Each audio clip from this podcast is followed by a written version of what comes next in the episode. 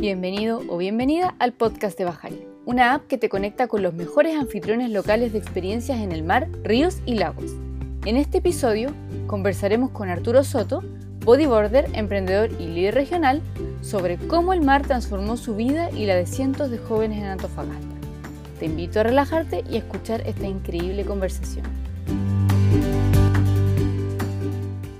Hola, bienvenidos y bienvenidas a nuestro podcast. Hoy día estamos con Arturo Soto, un emprendedor y líder regional de Antofagasta. Arturo ha dedicado su vida a que más personas y en particular niños y niñas puedan disfrutar y conectarse con el mar y la naturaleza. Y así fue como llegó a ser fundador del Club Budeo y director del Campeonato Mundial Antofagasta Bodyboard Festival. Arturo ha recibido un montón de premios, un montón de reconocimientos. Fue elegido líder regional por el Mercurio Antofagasta, Premio Nacional de Innovación Aboni, nombrado emprendedor social por Ashoka y reconocido por la Comisión Europea a través del proyecto STARS Erasmus por contribuir al turismo sustentable basado en comunidades. Un currículum tranqui. Oye Arturo, ¿cómo estás hoy día? Súper bien, bueno, dentro de todos los problemas que, que estamos viviendo como sociedad, eh, siempre tratando de estar optimistas. ¿sí? nos ha tocado duro. Nos ha tocado, nos ha tocado duro, sobre todo acá a los chilenos, los pueblos chilenos, nos ha tocado fuerte la cosa. Sí es. Pero ya va a pasar. Sí, Arturo está hoy día en Antofagasta y lo tiraron recién, recién a cuarentena, así que tiene cara de, mm, no puedo ir a meterme al agua, así que... Estoy comenzando recién a secar. Oye Arturo, eh, hablando de tú y el agua, que me imagino que esta es una conexión que viene de por vida, nos gustaría entender un poquito dónde parte, cuál es tu primer vínculo con el agua y después con el body. Mira, mi primer vínculo con el mar fuerte fue cuando tenía 10 años y, bueno, por el problema económico que tenía mi mamá y mi padrastro en ese tiempo, nos fuimos a vivir a un lugar bien aislado, a, en Mejillones, a la península. Y sí, unas casas de palafito y recordaba que había de todo, estaban los peces en montones en la orilla, los locos por todos lados, las jaivas, lleno de la orilla porque había mucha abundancia. Sí, ese tiempo muy, chico. Luego vi a un chico practicar bodyboard como a los 12 años y me encantó, en Playa Amarilla. Ahí comencé la práctica y conocí este deporte que me encaminó por el, en el camino que estoy ahora. Y después, bueno, llega una parte de mi vida que he golpeado un poco por, por temas sociales. Tuve que dejar mi casa a los 13 años e irme a vivir a una casa abandonada que era de una abuelita a la población del Golfo que es uno de los barrios más vulnerables de Antofagasta por el tema de, de tráfico de drogas, de pandillas y de todas las cosas que tú puedes ver en, en, en, estos lugares. Tuve la suerte, como ya practicaba el deporte, esta casa quedaba a dos calles de la playa y con un amigo que era mayor que, que yo, bajamos abajo de esta casa y descubrimos una ola. Y fuimos un día en la tarde y la ola estaba así como pequeñita y nos, y nos tiraba, oh, está buena esta ola, dijimos, oh, está buena para surfearla, unos 360, así, oh, buena, buena. Al otro día bajamos y justo salió una marejada y la ola era increíble, así no lo podíamos creer.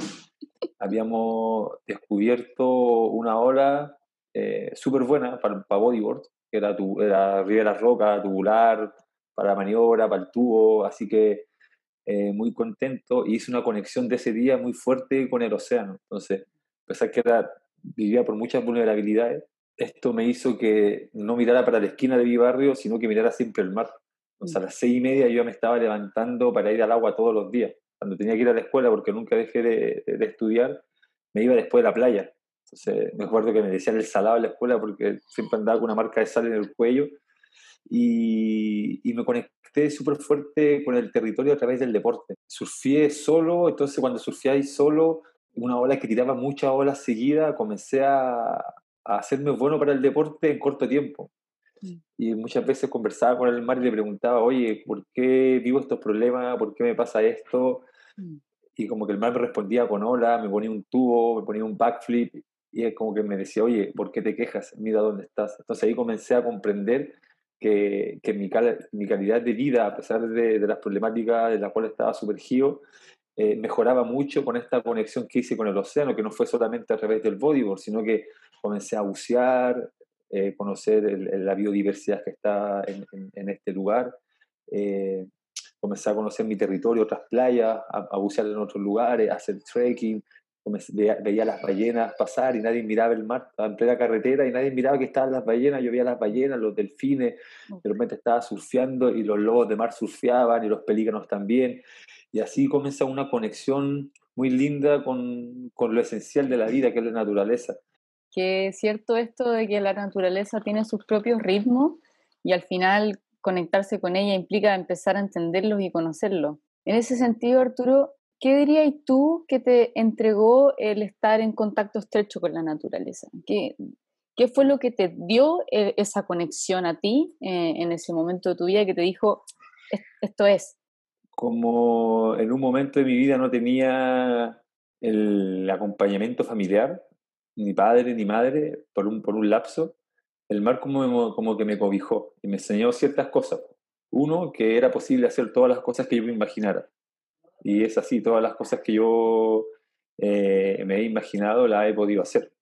Y también eh, me enseñó que soy un hombre rico, ¿cachai? O sea, me enseñó a entender qué es lo que es la riqueza, no mirando más allá lo material o, o el tema monetario, sino que cómo disfrutar ese momento simple de la vida, esa felicidad y que realmente eso es lo que te hace ser una persona millonaria, por decirlo así, cuando disfruta eh, plenamente eh, esas cosas que están ahí en tu territorio. Mm. Entonces me di cuenta que no necesitaba mucho para eh, estar feliz, sobre todo. Entonces sabía que con mi tabla podía surfear y estaba feliz, sabía que podía, que podía pescar mi máscara de snorkeling y ir a bucear con, eh, en este territorio y está súper bacán. Entonces, eh, eso fue una cosa muy importante y que me ha servido hasta en la actualidad. Y disfrutar las cosas simples, como estar en la playa surfeando con los amigos en un sunset. Y eso está ahí, lo tenemos todo. Sí, a veces se nos olvida que está ahí, que está ahí todo el tiempo también para nosotros, esa conexión con ese todo. Oye, eh, Arturo, tú después empezaste a impulsar el Club Budeo, ¿cierto? Que lo fundaste hace algunos años eh, y que se ha transformado en una inspiración para muchas otras personas, especialmente para niños y niñas. ¿Nos podrías contar un poquito de qué se trata Club Budeo y cómo partió? Claro, es que cuando fui chico siempre soñé con vivir de lo que amaba. En este caso era el bodyboard. ¿sí? Era difícil porque quería seguir el circuito mundial, el deporte no existía mucho en Antofagasta, ni en Chile en ese tiempo comencé a crecer, seguí surfeando, tuve un paso pequeño por la universidad, la cual no terminé, seguí surfeando, tenía mis pegas como garzón, seguí surfeando, entonces ya empecé la familia, oye, eh, haz algo, no, esto no te va a dar de vivir, Y yo le seguía poniendo mi sueño. Y hasta que un día me fui a trabajar a la minería, me acuerdo, y duré como dos semanas, o sea, duré como dos meses, porque no me gustó el, el sistema. Entonces, dije, no, ¿sabes qué? No pertenezco acá, yo quiero vivir de lo que me gusta, que es el mar, es el bodyboard. Mm. Y ahí como que dije, voy a hacer una escuela y voy a cobrar mis clases y voy a vivir de eso. Llamé al jefe, le dije, oye, no aguanto más aquí, no doy para esto, puedo provocar un accidente, me voy. A mitad de semana me bajaron. Comencé con el plan de eh, hacer una escuela y puse, eh, en esta casa se hacen clases de bodyboard. Y ahí comenzaron a llegar jóvenes de mi barrio que tenían problemas semejantes a los míos y comenzó eh, mi trabajo social y dije, oye, ¿cómo? Yo, ese rato me dije, ¿puedo hacer lo mismo que el mar hizo conmigo, que, o por estos jóvenes? Entonces ahí eh, comienza como mi trabajo social y, comencé a, con trajes rotos, con tablas viejas de otros amigos que me las donaban y con un carro de supermercado a bajar por los chicos de mi barrio. Y con el finiquito de ese, trabajo le construí una escuela, ¿sí? con palmeras, con palitos, una chocita. Y ahí comienza, comienzo a, enseñarle a estos jóvenes eh, valores, así muy intuitivamente, como lo importante que es ser, ser humano, eh, el respeto al prójimo, el valor del dinero, el, el, valor que es venir de los lugares donde nosotros provenimos, que son de, de, estos barrios, y lo importante que es creer en sus sueños. Como para le explicaba a los chicos que uno iba a la escuela en busca, en busca eh, de una herramienta o de un conocimiento, mejor dicho, para que ellos hagan lo que ellos quieran. Si quieren ser raperos, eh, viajar por el mundo, ser ingeniero, trabajar en un circo, lo que sea, es posible hacerlo, pero para eso uno va a la escuela en busca de un conocimiento. Mm. Y eso los niños como que, le, como que los motivaba a ir a la escuela, pero con otra visión. Y así comienza, comienzo como, eh, haciéndoles campeonato a estos chicos con 100 lucas, 50 lucas, me conseguía unos toldos y le hacía unos, eh, unos pequeños eventos.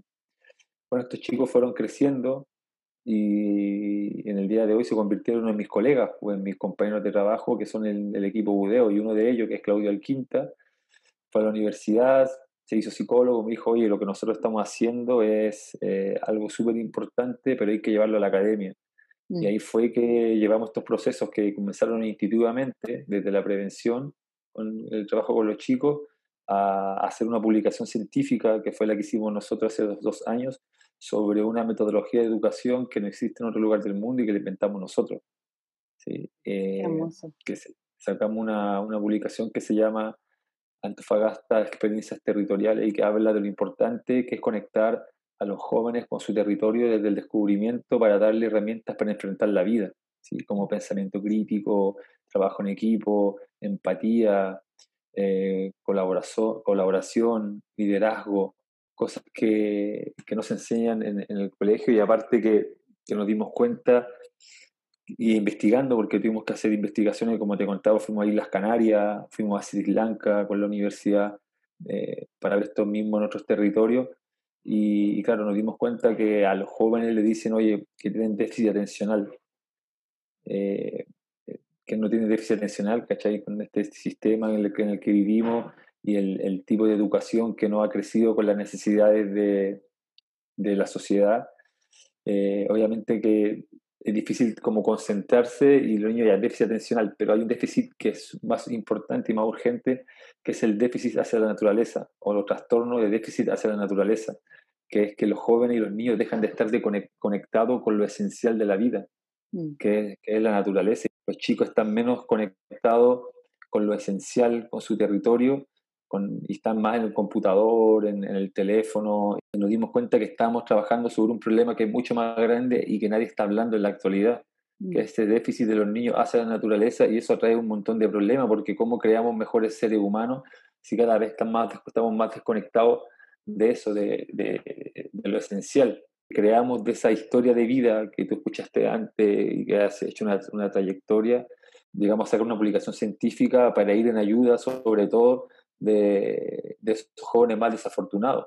Nadie está trabajando en el problema y la solución que, que damos como sociedad, como Estado, mm. es cárcel o cename. Entonces no hay una herramienta para, que, para poder ayudar a solucionar ese problema. Entonces la educación debería jugar un rol súper importante, pero el contenido de la educación es el que se tiene que fortalecer a un contenido que sea más actualizado con, con, las necesidades que tenemos como, como sociedad. Sí, pues nuestra educación está súper pensada desde el conocimiento técnico y nada desde las habilidades que tú mencionaste que te entrega eh, una comunidad, la conexión con la naturaleza y todos estos problemas que muchas veces vemos como que es un problema, no, que la persona está mala. No, es un, como decís tú, es un tema sistémico, que el sistema no está pensando en eso. como, te, como te digo, Budó tiene cuatro pilares de trabajo. El que tú escuchaste ahora es el pilar número uno y el corazón de Budeo, que es la escuela y nuestro trabajo social desde la educación en conexión con lo esencial, con el territorio. Es importante que los jóvenes conozcan su territorio, que se conecten con él. Por eso, si no, después viene una termoeléctrica y se pone en cualquier lado, ah, no, es que no están ocupando ese territorio porque nadie le toma valor. Acá vamos a poner una zona de sacrificio. Es porque la gente también permite eso a no eh, tener este conocimiento del territorio y no, y, no trabajar y sacarle un jugo al lugar de una manera más armoniosa con la naturaleza.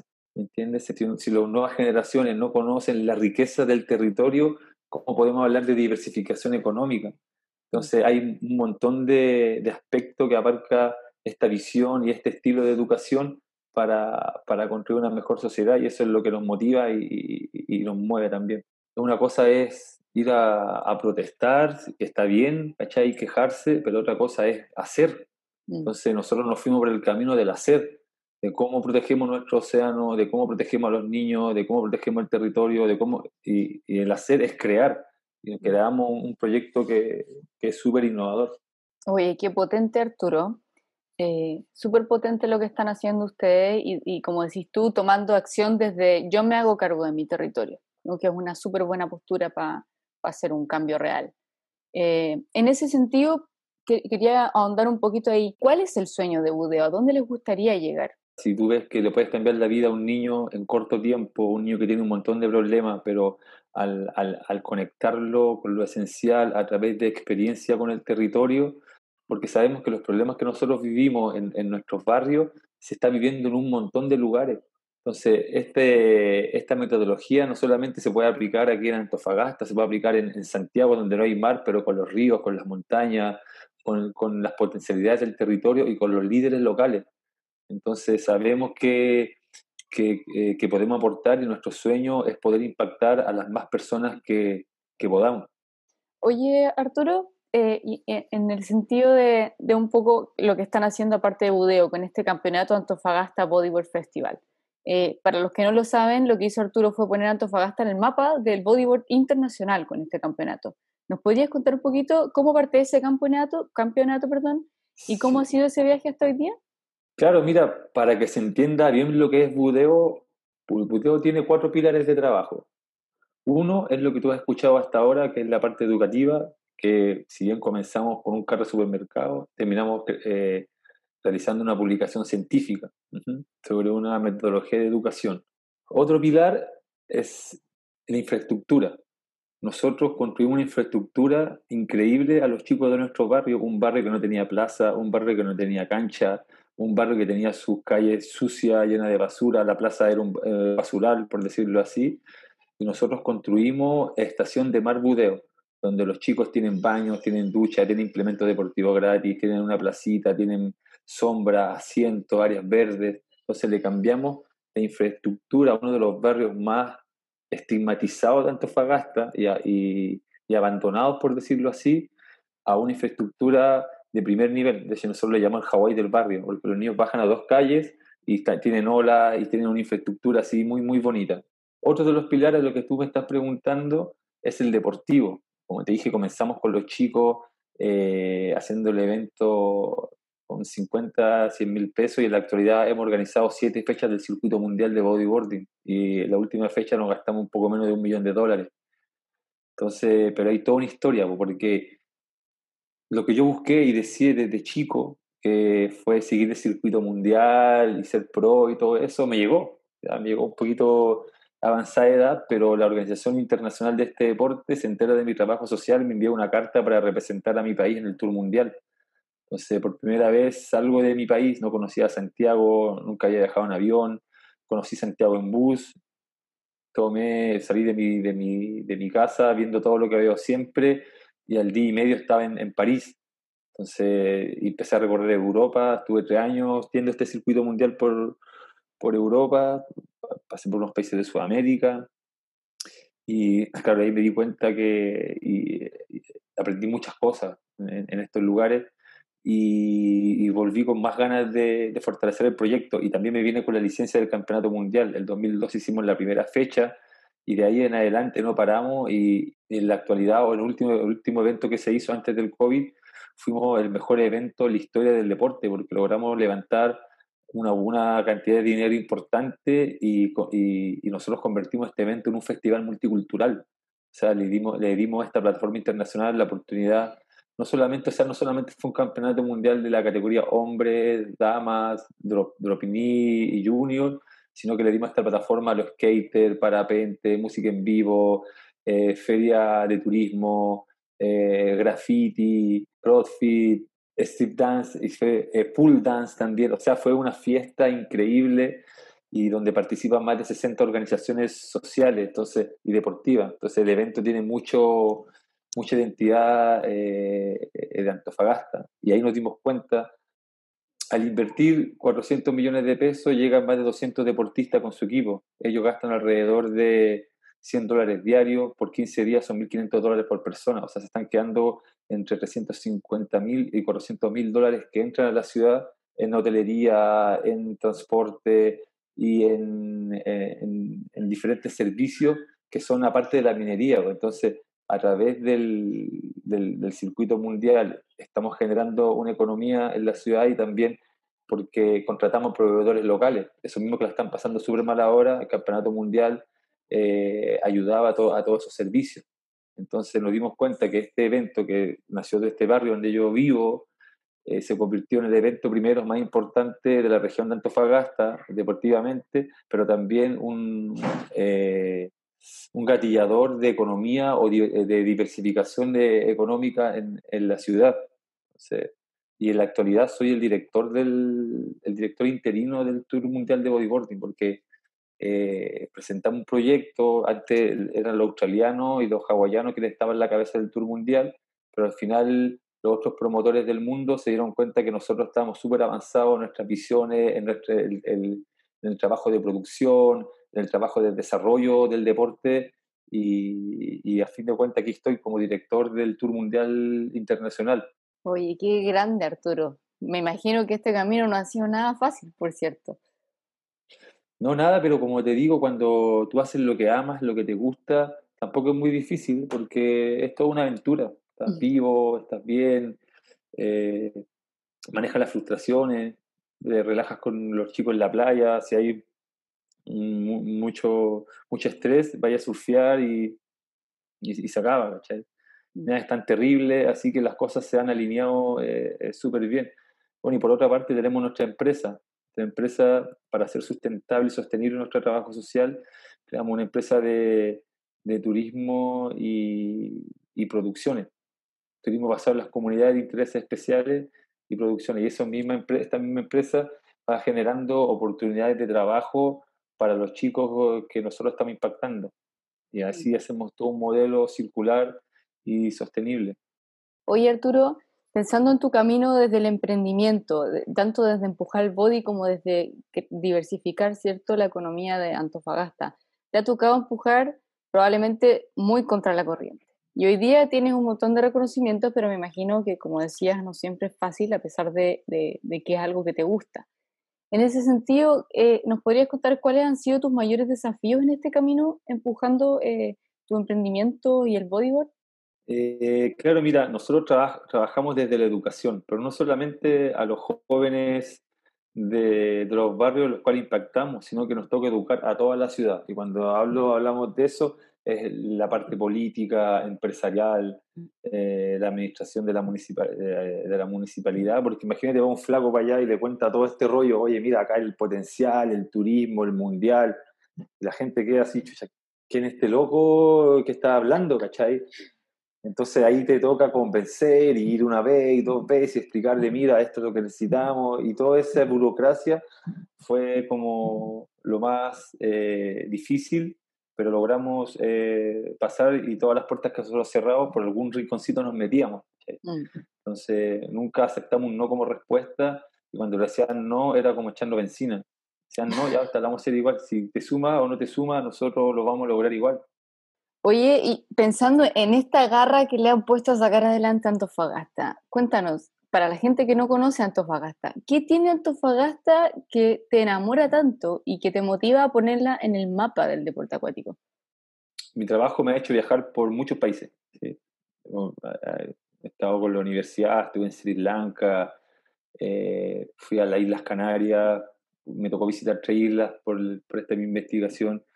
Eh, he viajado por Europa, he estado en Indonesia, porque como he sido profesional para el tema del bodyboard, me ha tocado eh, llevar esa vida. Conozco mi territorio y conozco el mundo, ¿cachai? Y sé la riqueza que tengo en mi ciudad que nadie conoce. Acá yo las igual que en cualquier otro lado, que Hawái, que están aquí, ¿cachai? Están secretos, en el desierto, están acá en la misma ciudad.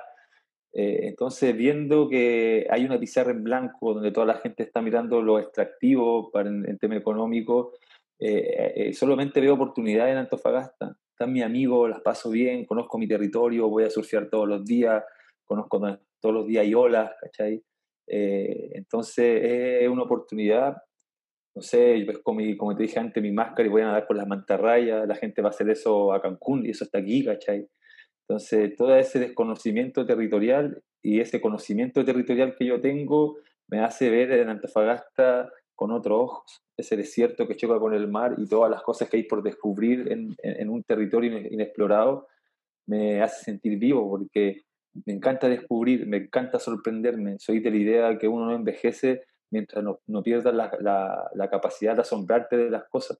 Oye, entonces por lo que te escucho, lo que hace una tremenda diferencia es, como decís tú, conocer el lugar, saber cuáles son los encantos del lugar.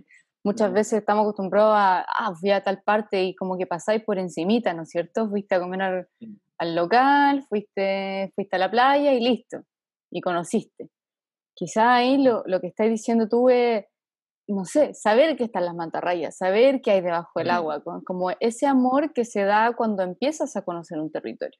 Oye, y en esa misma línea, nosotros hemos visto desde Bajari que muchos de los chilenos y chilenas vivimos súper desconectados de esa naturaleza. Tú que estás mirando desde, desde el otro lado, desde el agua, ¿qué consideras que perdemos las personas cuando nos desconectamos de la naturaleza? Yo creo que comenzamos a, a que todo nos da lo mismo, ¿cachai? Ya la vida pasa a ser algo rutinario. Todo, me levanto, voy a trabajar, llevo la casa, veo a mi hijo. Sin embargo, cuando la naturaleza es muy cambiante, en un, día que tú vayas a la playa todos los días en la tarde, ningún día va a ser igual. Entonces, la gente comienza a, a perder ese, ese, ese encanto de, lo que, de, los, de la felicidad que te provoca, no sé, como el surfear, el pescar, el trotar por la playa, el nadar, que son cosas súper importantes para el bienestar físico y mental, y que está ahí, pero que la gente no lo ve, ¿cachai? Y, sobre todo se pierde el, ser, ¿cachai? O sea, pienso yo, el, el ser animal, el, ser humano, ¿cachai? Y pasamos a ser como medias máquinas en un sistema que, cada vez está súper acuático, ¿cachai? A veces se nos olvida que la vida nos, nos las da la naturaleza como estamos acostumbrados de repente a que todo viene ya empaquetado, a la pantalla, se nos olvida que lo que comemos, lo que respiramos, todo lo que tenemos nos, lo da la naturaleza. Claro, nos quejamos por todo, pero tenemos lo más simple ahí. Oye Arturo, para ir cerrando, eh, una última preguntita. Nosotros sabemos que tú estás postulando a ser constituyente y, queríamos que nos contara un poquito cuál es tu sueño para Antofagasta o incluso para Chile. Que nosotros comenzamos este proceso de trabajar en Budeo, llevamos 15 años aportando al desarrollo de nuestro territorio desde el conocimiento que tenemos, desde el lugar donde venimos. Entonces lo que hace la Constitución se nos cruza en este camino de querer hacer de esta una mejor sociedad. Yo no esperé una constitución para hacer un cambio en, el, en, mi país o en mi región, el lugar donde, donde vivo, sino que ya llevo trabajando mucho tiempo para generar eh, este cambio con un equipo eh, muy profesional, desde, desde, la infraestructura, desde los modelos educativos, desde poner identidad en los territorios y desde muchas cosas que nosotros hemos trabajado. Entonces, la constitución es una oportunidad para seguir en este camino y poder aportar ese conocimiento que nosotros tenemos, que no cualquiera tiene. O sea, yo no me estoy haciendo constitución, eh, quiero ir a la constitución porque se me ocurrió hace dos meses y mm. voy a hacer campaña política para llegar a, a este hecho tan importante, sino porque pongo a disposición mi conocimiento de venir, primero, yo viví en campamento, viví en las casas Serviu, me crié en uno de los barrios más vulnerables de Antofagasta, estudié en todos los colegios, eh, colegios públicos, sí, pero no, no por eso digo, oye, voy a ir a la constitución porque recibí todo, eh, todo lo malo de este sistema injusto, sino que de esa problemática nosotros creamos herramientas para resolver esos problemas. Mm. Entonces voy con, con, con, esas ganas de poner a disposición ese conocimiento de los problemas que nos apremian como sociedad, eh, de esos cánceres, pero también con propuestas, con propuestas de, un trabajo que hemos hecho durante mucho tiempo en el territorio. Entonces, sé que es difícil porque tengo una campaña muy humilde, eh, soy independiente, no cuento con grandes recursos, pero sí con un trabajo que, que me avala durante muchos años. Entonces, tengo la, la, la, esperanza de poder llegar y que alguien como yo, que viene de estos sectores más postergados por este sistema, pueda llegar, porque es súper difícil que doña Juanita o, alguien que viene de estos barrios bien vulnerables eh, pueda llegar a la Constitución. O sea, es súper difícil. Mm. Entonces creo que eh, con toda la visibilidad que he tenido por el proyecto que he trabajado, eh, lo pensé y dije, oye, voy a poner a disposición todo esto que hemos venido construyendo para representar a, estos sectores. eso es lo que me mueve. Si mi destino es estar, está bien. Si es que no, seguiré apoyando y, trabajando como lo estoy haciendo hasta ahora. Oye, y en ese sentido, desde el aporte de conocimiento y experiencia que tú sabes que puedes aportar hacia la Constitución, ¿qué, crees que debería incluir la Constitución que no tiene hoy día? ¿Qué, visión consideras que hay que aportarle? Primero, bueno, las constituciones, eh, la mayoría de las constituciones la, antecede un preámbulo, un preámbulo que marca la estructura de, cómo se va a escribir la constitución. Y creo que esta constitución debería tener un, preámbulo que hable del cuidado del medio ambiente como base de la vida, que, el, derecho de los niños, de la familia, un preámbulo para construir la constitución, comenzando por ahí. Yo, una de las cosas que me mueve es el, el derecho fundamental de los niños, niñas, jóvenes y sus familias de desarrollarse primero con igualdad de condiciones y oportunidades. Entonces ahí, cuando tú hablas de eso, comienzas desde una vivienda digna. ¿sí? No, es posible, si te lo cuento con mi historia, que se repite lo que vivo en mi barrio, se repite en Santiago, en Viña, en, en, en Autospicio, que un niño ya viene de una casa de hacinamiento eh, con problemas de vulnerabilidad. Después me voy al colegio, claro, y me encerran con 40 niños chicos más y me dicen, oye, tenés que aprender historia, esto y esto. Imagínate que ya vengo de la vivienda que no estaba digna, con una infraestructura que no estaba digna, y tú me dices que me sienta a escucharte cómo me hablas de historia y me dices que, que somos el jaguar del mundo, siendo que lo único que conozco son los ratones y los perros que están afuera de mi casa. Entonces, claro, ese niño no está ni ahí con la escuela, no está ni ahí con, con, escuchar por qué tengo que aprender, por qué tengo que aprenderme todas estas cosas. ese niño va a jugar, porque uno puede jugar en su casa y cuando va a jugar oye, es que este niño se, se concentró, anotación negativa 1, anotación negativa 2, anotación negativa 3 para la casa, suspendió un día. Otra anotación es 2 más, 3 días para la casa. ¿Y ese niño dónde se va? A la, a la, vivienda no digna, a la infraestructura no digna y se encuentra con todos esos cánceres que están en la esquina y que lo llevan por otro camino. Entonces ya también cuando hablamos de una educación de calidad, ¿sí? no solamente se trata de infraestructura, sino que de un contenido que eh, del siglo XXI que que te lleve para el buen vivir, que te lleve, eh, que te enseñe herramientas para enfrentar esos problemas actuales de la vida, porque la educación actual está ya está pasada. Tenemos que enseñarle otras habilidades, habilidades blandas sobre todo, para entender eh, esas cosas de la vida que ya se vienen heredando. Mm. Si, si, seguimos con el tema de la protección de los niños, ellos se tienen que desarrollar en un medio ambiente sano, eh, sin contaminación, que el medio ambiente sea la base de la vida de desarrollo, de los niños, niñas, jóvenes y sus familias. Entonces no podemos estar contaminando, no podemos tener zonas de sacrificio. Eso ya no, ya no va. O sea, ya sabemos cómo está el mundo, el mundo se está acabando si seguimos con, con esa, eh, esa mirada de, de, mercado. ¿Entiendes? Que primero el mercado y después la sociedad. Y eso no puede ser así. Entonces, esos son puntos que me mueven y también, por supuesto, eh, el tema de una salud digna, ¿sí? el tema de las pensiones, como todo lo que regala. Por eso digo, todos vamos a tener el mismo discurso los independientes. Mm. El tema para mí importante también es la descentralización. Es importante que, que las regiones tengan una descentralización real. Eh, política está pasando porque estamos eligiendo a nuestros gobernadores y eso es un plazo súper importante, pero también tenemos que tener una, una descentralización administrativa donde eh, podamos definir nuestras propiedades, nuestros planes, nuestros proyectos en los territorios. Imagínate que viene alguien de Santiago y te dicen, Viña, ¿sabéis qué? Aquí vamos a hacer esto, esto, otro, porque eso va a ser lo más bonito para Viña del Mar. Pero no le preguntan a las personas eh, eh, eh, de los territorios, no, las cosas no, no, no, se hacen bien. Una descentralización fiscal también es súper importante que, que las regiones puedan tener también sus propios o recaudar sus propios impuestos eh, y poder darle la prioridad que nosotros creemos. O sea, no es que quizás todo este impuesto se quede en las regiones, sino que tiene que haber un mecanismo, un fondo mutuo para ir en apoyo a las regiones que quizás no tienen eh, ingresos tan fuertes como, como Antofagasta o Viña, pero sí que desde las propias regiones pueda salir la ayuda a las regiones que están más débiles, pero que no esté desde Santiago tutelando lo que tú tienes que hacer en tu región. Y otra cosa también importante eh, es que, eh, claro, Chile somos un país diverso, diverso en personas, diverso en territorio, en pueblo.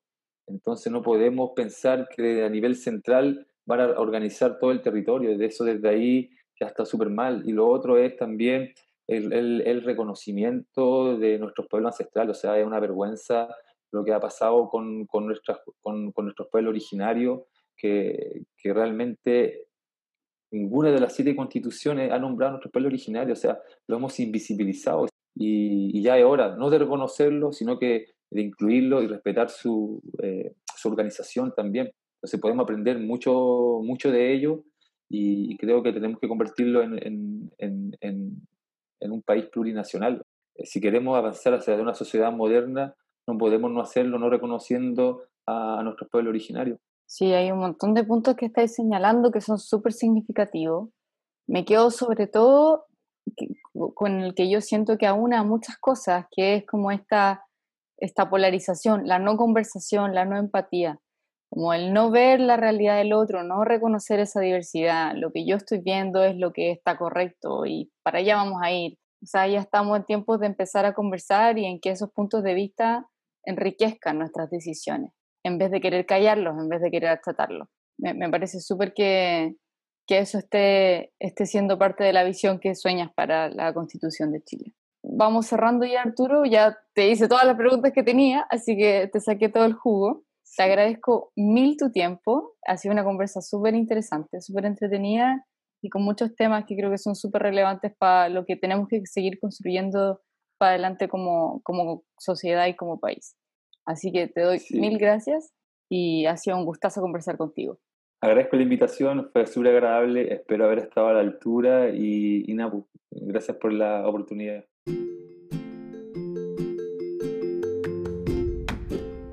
Gracias por escuchar este episodio de nuestro podcast Bajari. Suscríbete para seguir escuchando más de nosotros y nuestros invitados. Y visítanos también en bajari.cl, donde podrás explorar, reservar y disfrutar de experiencias en el mar mientras contribuyes al turismo como alternativa de desarrollo sostenible. También puedes seguirnos en Instagram, LinkedIn y Facebook. Te esperamos en nuestro próximo episodio. Bajari, un mar de experiencias.